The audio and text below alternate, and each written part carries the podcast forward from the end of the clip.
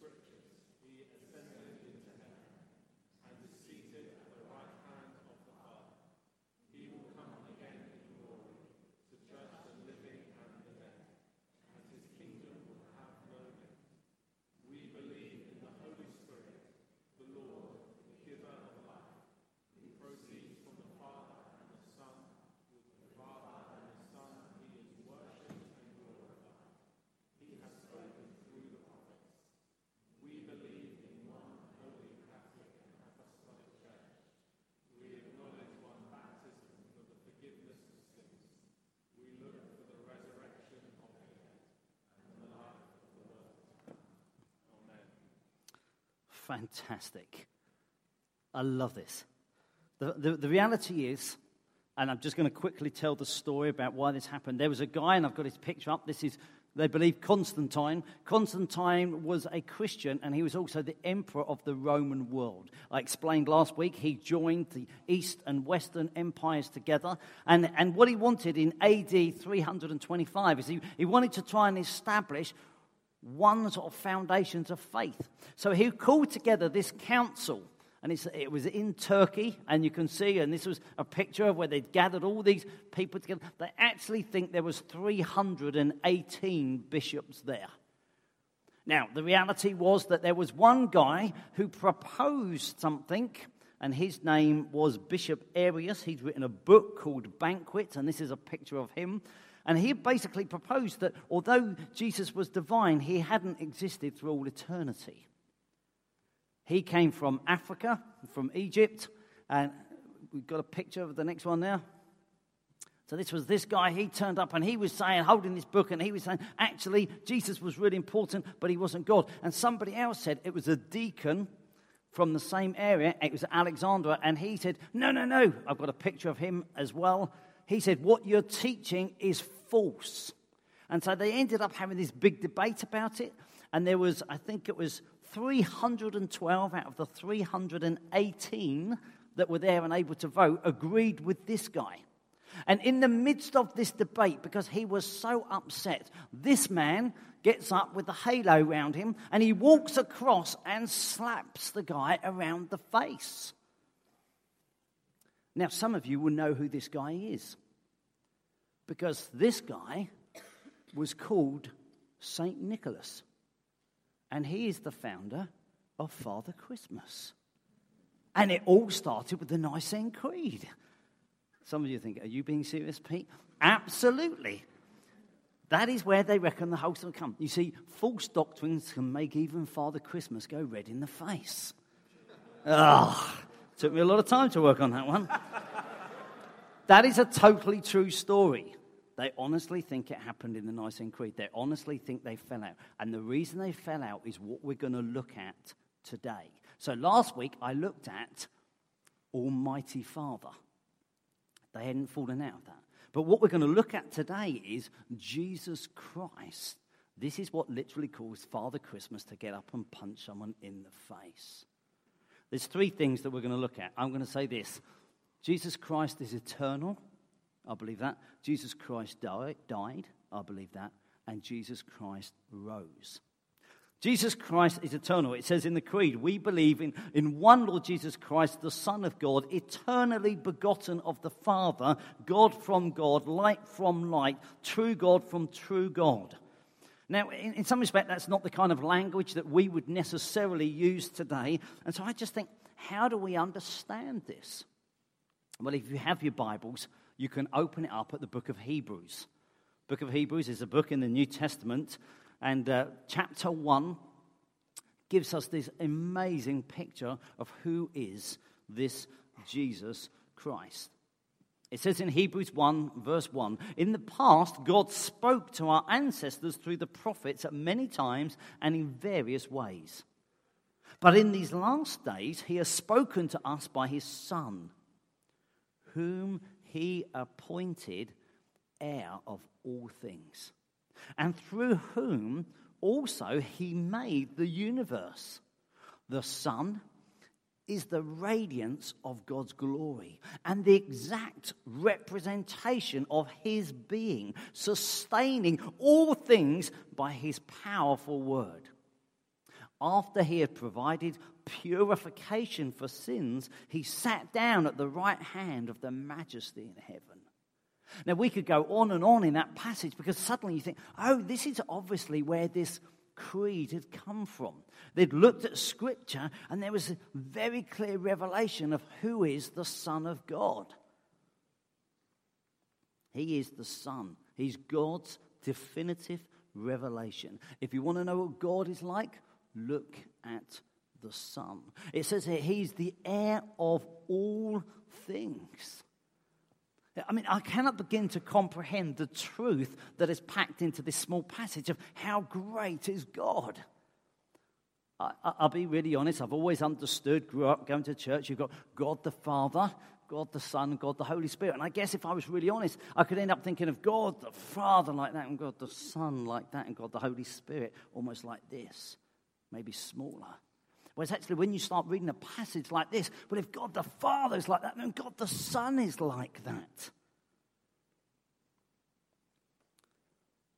If someone asked me to describe myself, I might say something like, Oh, Pete, I, I love God. I'm married to Nikki. I'm three kids. And I'm also an Arsenal fan. That word also, you just throw in a few trivial facts, don't you? When the writer to the Hebrews throws in a trivial fact about Jesus Christ, what does he say? And, by, and through whom also he made the universe. I mean, you cannot grasp how great this Jesus is. Also, yeah, he was the one that created the whole universe. Wow. How do we stand back and look at him? He is the radiance of the glory of God. It's almost like, and, and it's only a picture, but you've got this. I mean, even the sun, even with your Ray-Bans on, you're not supposed to look at the sun, are you? But you sort of discover something of its, its brilliance around and where it reflects. He is the exact representation of God. In those days, they would have had, like, you know, wax and they put a stamp on it, and you'd have said, that's an exact image. Oh, that's what Jesus Christ is like. He's an exact image of God. He sustains the world. I mean, it's a bit like, you know, if, I've got this book like this, what keeps the book in the air? It's me. And what happens if I move me? The book falls. That's the, that's the way he's describing this entire planet is sustained by Jesus Christ. Uh, you know, I could start singing, but that won't be a pleasant thing. Oh! As soon as I stop, the note stops. As soon as I stop sustaining that breath, the note is gone. That's the way the Bible describes Jesus as sustaining this earth. Whoa.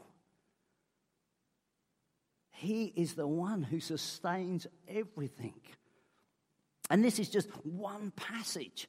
And so when they were trying to get together, they were saying, God, who is this Jesus? And the danger is one man had said, Oh, no, actually, Jesus was only this big.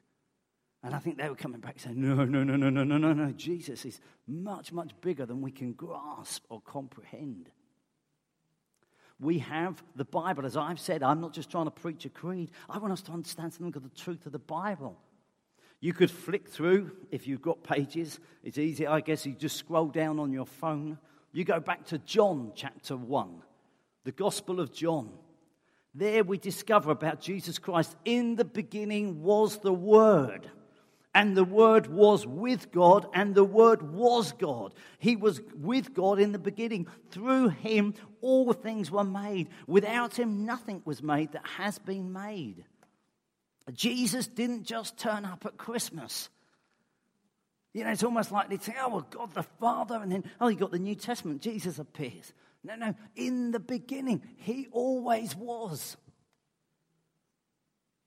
Jesus himself uses a phrase in John 8, verse 58. Before Abraham, Abraham was one of the earliest fathers in the Jewish faith. Before Abraham was even born, I am. Now, if you knew anything about the Jewish faith, I am was the name for God. And so when these people were coming and they were talking to him, he was saying, actually, you know, even before Abraham, right at the start, I was. I am God. Whoa, have we missed that? Paul, when he writes to the church in Colossians, Colossians 1, verse 15 says this The Son is the image of the invisible God, the firstborn over all creation. For in him all things were created things in heaven and on earth, visible and invisible, whether thrones or powers or rulers or authorities, all things have been created through him and for him. He is before all things, and in him all things hold together. Can you grasp how great Jesus is? Goes on in Colossians, for in Christ all the fullness of the deity lives in bodily form. I can't get my head around this. As I said last week, and, and partly we're looking at this creed, and we're just trying to stand back in this series and say, what do we believe? The Bible teaches that God is three persons. Each person is fully God, and there is only one God. you must say, How does that work? I don't totally know. But what I'm not going to do is dilute down the Bible to my understanding. You see, if we are followers of Christ, we kneel before the Bible and I think, hmm, I'm not quite sure how those things go together. But you are right, and I want to learn from you. Some would deny that there is one God. I guess that would be the Mormons. Oh, and actually, there's not one God, there's three gods. But that is not what the Bible says. The Bible says there is one God. Some would deny that God exists as three persons and instead would say it's one God who's manifest in three different ways. That is really difficult when it comes to the baptism of Jesus because the voice of God and the Spirit descend on the man Jesus in one place. Some then deny that Jesus is fully God. That would be Jehovah's Witnesses. Actually, maybe we could accept on the Father, Jehovah, but then there's this sort of limited one. And I guess if you go on that logic, you do have the other limited one of the Spirit. The Bible clearly says God is three. Each is fully God. There is one God. Wade and Kamika, if you could just come here for one moment, that would be wonderful. I don't want to cause disharmony within a marriage, but I would like to just see how these two get on. You can stand to the side and you can just stand in front of me. Now, you just stand. If I've got a tube like this, and you say you can only see in 2D, now if I asked you to describe the shape of this, what would you say it is? A circle. And if I asked you to describe the shape of the object in front of you, 2D shape, what would you say it is? Tube is 3D, rectangle, 2D. Is it a circle? No. So are you right or is your wife right? Don't answer it. Not on this occasion. You very diplomatically said, because obviously these guys have been together for some time, not from where I'm looking at it. yeah, yeah, yeah. He picked it up when I said straight away, How's your marriage going? I've got to be careful here, I'm on thin ice. The honest truth is, if you look at that 2D, you're going to say, Look, Pete, you're holding a rectangle. And you look at that 2D, you're going to say you're holding this. But the honest truth is that when we get to understand the wisdom, you think, Oh, it's more than that. Thank you very much. You guys have passed. what about when we come to God? I think our challenge is, if we're really honest, that we are limited and we try and approach an infinite God with our finite minds. And maybe we're just looking in 2D and we say, well, actually, there's three gods. Oh, no, there's one. How do we grasp who God is? And sometimes we just got to try and say, from where I'm standing, this is what it looks like. But I don't necessarily understand. The Bible declares that the Son of God became the Son of Man, that the sons of men might become sons of God.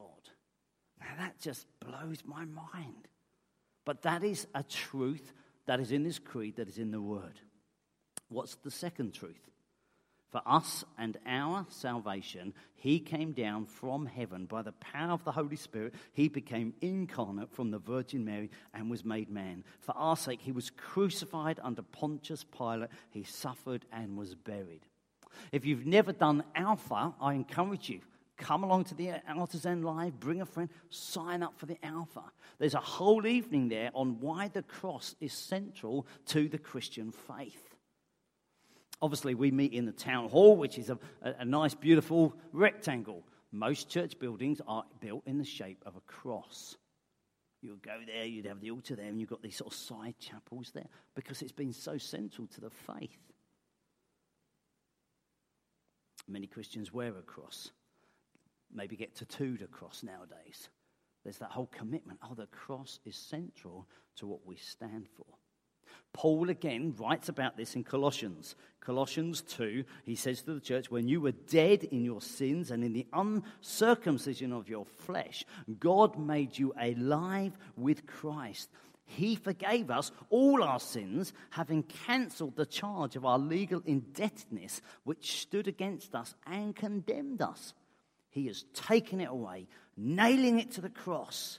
And having disarmed the powers and authorities, he made a public spectacle of them, triumphing over them by the cross. And so we understand that Jesus is eternal, but we also believe this truth Jesus died on a cross. Charles Haddon Spurgeon, who, who was a London preacher a couple of hundred years ago, he was nicknamed the Prince of Preachers because he had such a big crowd and so many people listened to him, said this My entire theology can be condensed into four words Jesus died for me. Jesus died. Many of the New Testament letters that were written were done within 25, 30 years of the death of Jesus Christ. Often there were eyewitnesses still alive.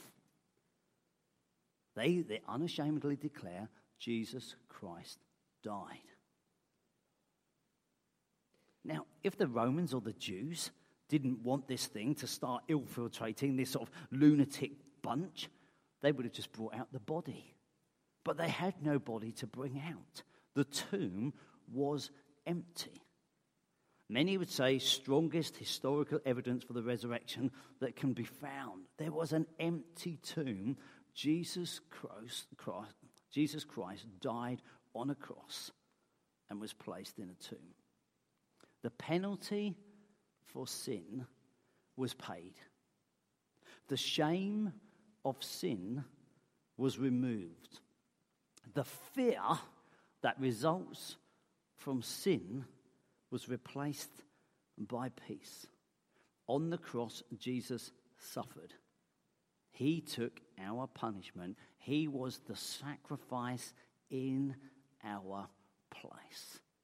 Josh McDowell, he's a, an apologist. He's written 150 books. And if you start thinking, God, I'd like to read more into this, get hold of some of his material. He says this the disciples proclaimed the resurrection of Jesus Christ because they said he'd been raised from the dead. He died. The Old Testament had declared this all along. He will die. Isaiah had said, Surely he took up our pain and bore our suffering. Yet we considered him punished by God, stricken by him, and afflicted. This is talking about Jesus. It's a prophetic word hundreds of years earlier. He said, He was pierced for our transgressions, He was crushed for our iniquities. The punishment that brought us peace was on Him, and by His wounds we are healed. Look, there was no sort of, oh, suddenly we found somebody that looks like Jesus Christ and they can die in the place. The Bible clearly describes the fact that Jesus died on your behalf. Jesus physically went to that cross. There was no replacement. Everybody was arguing it. The disciples were all saying it. Ten out of the eleven disciples that remained faithful, obviously Judas hung himself, were killed for this very fact. I believe that Jesus Christ died for me. The creed has declared it. Jesus Christ died. Ravi Zacharias, he's an Indian born American apologist. Another guy, if you think, oh, I'd like to read more into this, look up some of his stuff. Outside of the cross of Jesus Christ, there is no hope in this world the cross and the resurrection at the core of the gospel is the only hope. He's saying that we, we, we come and we focus upon the cross. Jesus was eternal, Jesus died. And the third thing that I would say the creed and scripture teaches us is this Jesus rose. On the third day, he rose again in accordance with the scriptures. He ascended into heaven and is seated at the right hand of the Father. Many would say the world is divided into two types of people. I wonder which type you are. I know that I've got here uh, a picture, and one of you might say, Oh, yeah, if I'm honest, my phone is more like the left or is more like the right. Have you got loads of things that you've never quite got to? Or are you just always neat and tidy? Maybe it's nothing to do with mobile phones. Maybe it's a bit like your car. Are, are you like this? Oh, golly, I'm almost touching half. I need to fill up oh, well, I'll just see how far I can go on empty. I reckon there's another 30 miles in a tank. Many marriages could start looking at this and think, oh, yeah, you're like that, and I'm like that. The reality, I would say, the world is divided into two types of people by this one thing. Do you believe Jesus Christ rose from the dead? I would say some say yes, and some say no. What about you? Do you believe that Jesus physically rose from the dead? Tim Keller, he's another apologist, theologian, and pastor. Again, if you think, oh, I'd like to read more into this, get hold of any of his material. He says this if Jesus rose from the dead, then you have to accept all that he said. If he didn't rise from the dead, why worry about it? The issue on which everything hangs is not whether or not you like his teaching, but whether or not he rose from the dead. Sometimes we think, oh, I don't think I like that bit of Jesus, but I like that bit. Oh, I'll take that bit, but I'll forget that. He says, no, no, you can't cherry pick what he says. You've got to decide on the one thing. Did Jesus rise from the dead? And if he rose from the dead, everything should change. I would say that this is the thing that should be central to us as a church. I think there's two things, um, some in church history would have called them sacraments, that we're asked to do. Jesus himself asked us to do it. One is to get baptized. Jesus modeled it. I was chatting to someone just about this yesterday, looking to get baptized on the 23rd. Jesus modeled it, Jesus commanded it, Jesus commissioned it. Why is that? Because it identifies you with Jesus Christ. Jesus Christ died, and you go down into the pool. It's meant to be a grave. You're dying to yourself. You come back up because you're saying, I now live for Him. If you've never been baptized as a believer, why not? I honestly think. I grew up in a church, some of you might have done, and my youth leader said to me, he said, Pete, when are you're going to get baptized? And, you know, if you're in a church, you know the answer was, oh, whenever God tells me. I said, oh, whenever God tells me. And he said, oh, but he already has. It's written in the book. Why don't you read it? Some of us, I think we can put things off. Oh, I don't know if I feel like it. Now, actually, if Jesus Christ rose, that changes everything. And if we've not got baptized, why not? This is our privilege. The other thing that I believe he asks us to do baptism is a once in a lifetime opportunity. If you've not got baptized, it's going to be great and special on the 23rd. That's it. The other thing is you come every week and we break bread. Because this reminds us again, doesn't it, that actually the eternal Son of God died for me. His body was broken that I might know peace. His blood was shed that I might know forgiveness. And I, I, challenge us not to become religious about this, but to every week think, oh God, how do I come and think, for whatever my week's been like, whatever my family's like, whatever work's been like, Jesus, this surely is where I want to center point my life. I don't just want to sort of shuffle up and, and grab my things. I, I want to come and say, Jesus, how do I? He said, do this as often as you can. And you know what? When I come back and I grab you all and I take you home, we're going to do it together. Because there's something about us celebrating the death and resurrection of Jesus. This changes everything. I'm running right out of time. I'm going to land very quickly. 1 Corinthians 15, Paul writes, What I received, I passed on to you as of first importance that Christ died for our sins, that he was buried, that he was raised on the third day. And then he appears to all these guys. He goes on in verse 13 If there's no resurrection of the dead, if Christ has not been raised, man, my preaching is useless, and so is your faith. He carries on in verse 21 For since death came through a man, the resurrection of the dead comes through a man. For in Adam we all die, in Christ we're all made alive. He describes the resurrection as first fruits. The rest of the crop is coming. Jesus rose, we will rise in him. Many of us will know, won't you, that if there's lightning, thunder's coming. If Jesus rose, we will rise with him. He says, Look, you were in Adam. There was nothing you could do about it. Let's be honest, if you're a parent here, you don't teach your kids to lie, do you? You don't teach your kids, you know, oh, you know, be rude, swear, and do all this kind of stuff. It almost just bubbles up inside them. They seem to naturally learn these things. We're in Adam. We cannot help but do wrong. But he says, because of Christ and the resurrection, you can be in Christ. For I don't deserve this life. I don't deserve to be loved by God. You're singing about, oh, the unending, the pursuit of God. He pursues you. But, but if you knew my weak Pete, you wouldn't want to pursue me. It's nothing to do with you. Because you were in Adam, you can be in Christ. Jesus now rules and reigns over this earth. He's not, he's not abandoned us. I wish I could have longer to look at that. He's not left the world to tick along. He's at the right hand of the Father. This truth, this creed, it reflects Scripture. Isn't Jesus wonderful? the eternal God who died for me rose again I've got guaranteed life, not because of me, but because of Him. I mean, that changes everything, doesn't it? I, I must stop.